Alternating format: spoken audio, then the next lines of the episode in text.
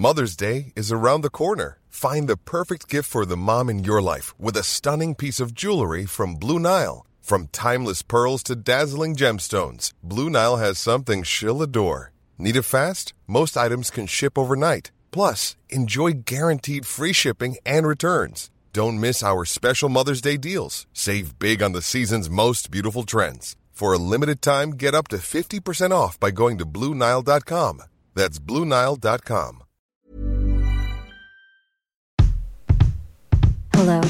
Welcome to Come On, Come Out, a weekly podcast, which is a form of audio technology you can play on a personal device like a cell phone or a computer, where real lesbians tell their real coming out stories. I'm Angela Rosserman.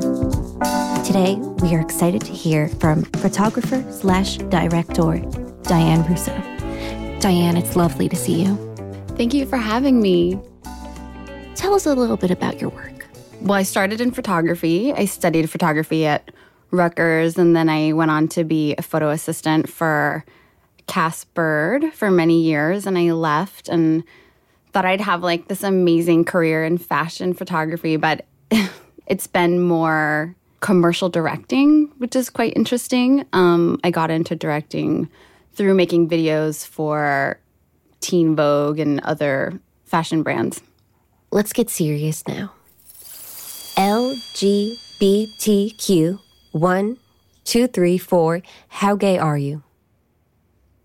I don't know what that means. I don't know what one, two, three, four is. Oh, sorry. It's a one to 10 scale, but that's how you ask. Oh, okay. Um, on a scale to one to 10, I would say I'm a 10. Just looking at you, five, which might be good professionally. Um, but I'm married to a woman. Because you don't want to. Well, I mean, I won't say it. Who, what, where, and how hard? Um, You're coming out. right. So I have a, I actually have an older sister who's gay, and she she did the whole thing. She you know knew she was gay at a young age, and then sat my parents down and told them she had a girlfriend and she was gay, and they cried and they rejoiced. Um, but my story wasn't really like that. Like what, the first time I found out what a lesbian was, I was probably 13, but I wasn't attracted to women. And then when I got to college, I was like interested in kissing girls, which was probably bad because also it was around the time where like Paris Hilton was like, oh, I kiss girls and it's so cool and it's so fun to be bisexual, but she's not really bisexual. Yeah, I think that definitely like helped her image. Yeah. But I wasn't trying to actively date women because I actually had a boyfriend my freshman year of college. He didn't end up being really nice to me. Um, he gave me HPV. Oh, And um, a couple months later, that was actually over the summer. So we broke up, and then a couple months later, I met like this woman that I fell absolutely in love with. She owned a pet store, and I worked at her pet store. When I started dating her, um, people people were like, "Oh, it's just because you had a nasty boyfriend who gave you an STD. That's the only reason why you're into women." how did your family members react? Oh, ugh, not good at all. Not good at all. So I had, um, I had. Th- th- This is gonna go kind of sad. Is that okay? You, Yeah, and it's it's also okay to cry. Like for the show, it might be good. okay. so I think I was about twenty at the time, and I was in my kitchen, and I remember I was in my mom's space. She never likes it when I'm in her space in the kitchen. And I was talking about what I was doing for spring break. And I said, I'm going to the Bahamas with Janine. We're going on a we're going on a cruise. And I opened the refrigerator and my mom was like, Are you guys a, a couple? And I was like, Yeah. They were like, You just want to be like your older sister. You had this like asshole boyfriend and you're like still dealing with your problems. Even I so I'm married now and I've been married for like 4 years. And I actually didn't even tell my parents when I got married. Your family and some of your classmates weren't taking you super seriously. Did you have friends or a group other than your girlfriends? Like, who made you feel comfortable, if anyone? Nobody. I was like completely and utterly alone. But I could see into like a nearby neighbor's window, and that neighbor walked by the window, and I was like, look, that's a dyke in that window. And I was like so proud of myself. I knew what a dyke looked like. And the person stuck her head out the window and was like, hey. And we became really good friends. And she was part of a group of women called the Lesbian Mafia. And there was like 50 of them in New Jersey. And they like rocked Lesbian Mafia t shirts and everything. And they sort of welcomed me with open arms into their club. And they took me to my first Pride Parade. And and That's it was wonderful. really fun. And I was friends with them for a really long time. I love that. I kind of had a pretty similar experience in college. I feel like I was definitely finding myself more um, when I started dating my first girlfriend. Samantha, who I might have mentioned. Yeah, I don't really know what she's up to now. She was studying to be a teacher, which I think is awesome. Like working with kids, I think is like super important and everything. But, you know, I sort of was dreaming bigger.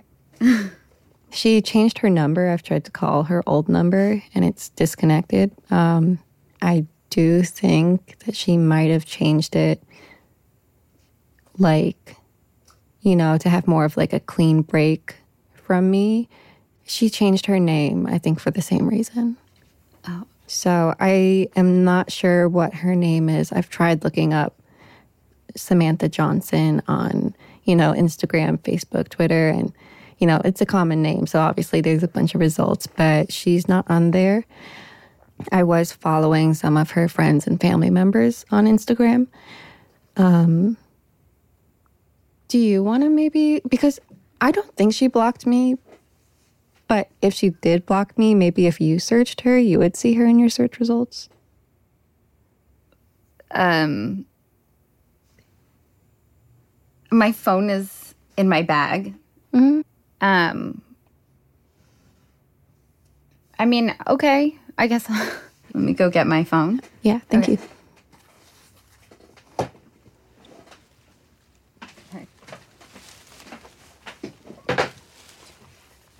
You have a lot of stuff I have to jump over. Yeah, we're gonna have movers come in and get this stuff out of the way and have a guy paint the walls in nice matte black. So All right, what's her name? Samantha Johnson. So there's a there's a Pack Life LA rescue and animal advocate. No, this isn't her. She's not white. Uh, this oh no, that's a white girl. Oh, I think most of these. oh, there's there's there's this one. Oh no, she's she's private. This woman. Mm, no, that's not her. Okay. The hardest part about lesbian relationships is that you never get closure. I I think that it depends. Like just um, to pick like But you broke up with your gr- ex, right? Well, or did she break up with you?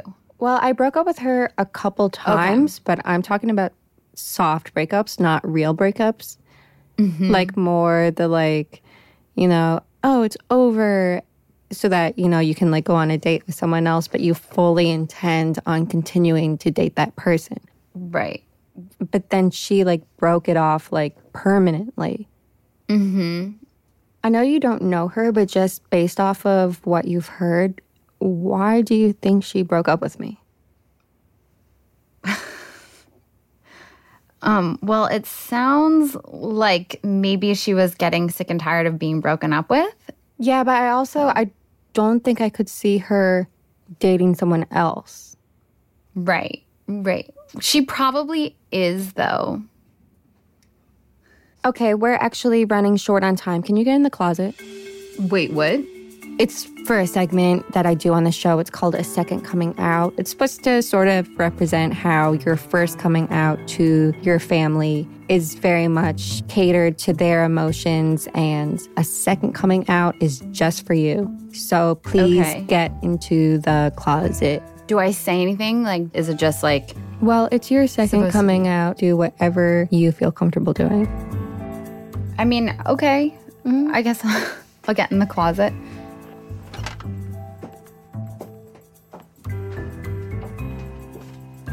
This one. Yeah, that one.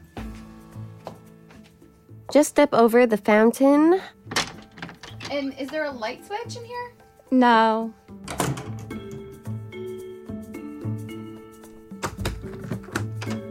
Just like push. Just it's gonna feel like it's locked. It's not locked. Just give it a push.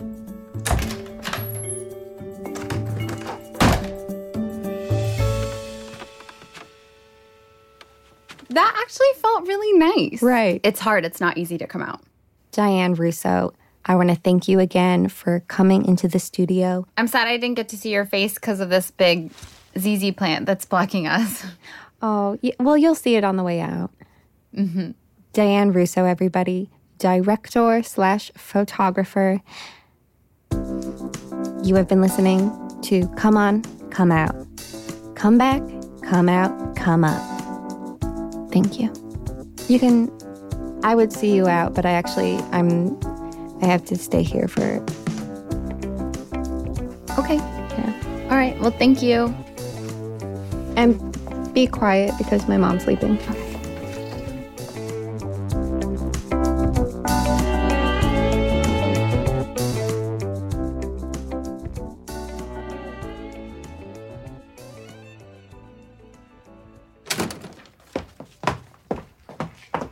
Did you just ask her to help you stalk your ex? I I'm going to have to put my foot down. My foot is going down.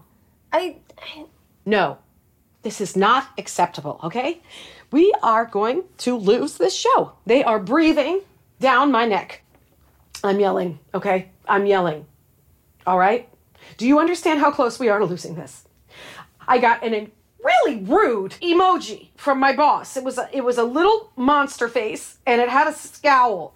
Anyway, I think she's my boss. I don't know. I actually thought she was the intern for the first month, but it, it's Awkward. Yeah. I really think that this is it, okay? Are you hearing me? Because as your producer, I need to know that you are hearing me. And I'm I am I am so glad that you like my boots. I wore them on purpose and I'm sorry. I I'm sorry I'm yelling so loudly. I know you've got a vision, but this is bad. This is bad. If this continues, there's no show. They're hearing pitches. Are they really gonna cancel the show? Yes. I believe that's what those emojis mean. Come On, Come Out was written and directed by Stewart Thorndike, produced by Julia Botero and Crystal Duhame, editing by Crystal Duhame, sound design and mix by Great City Post, original music by Jason Faulkner. Special thanks to Ingrid Jungermann, Sherry Wolf, Mary Houlihan, Gaby Hoffmann, Sam Jay, Anna Gasteyer, June Russell, and Diane Russo. All episodes recorded at Great City Post. Come On, Come Out is a production of Refinery 29, Ditmas Park Productions, and Distillery 92, who do not influence or endorse the content of this production.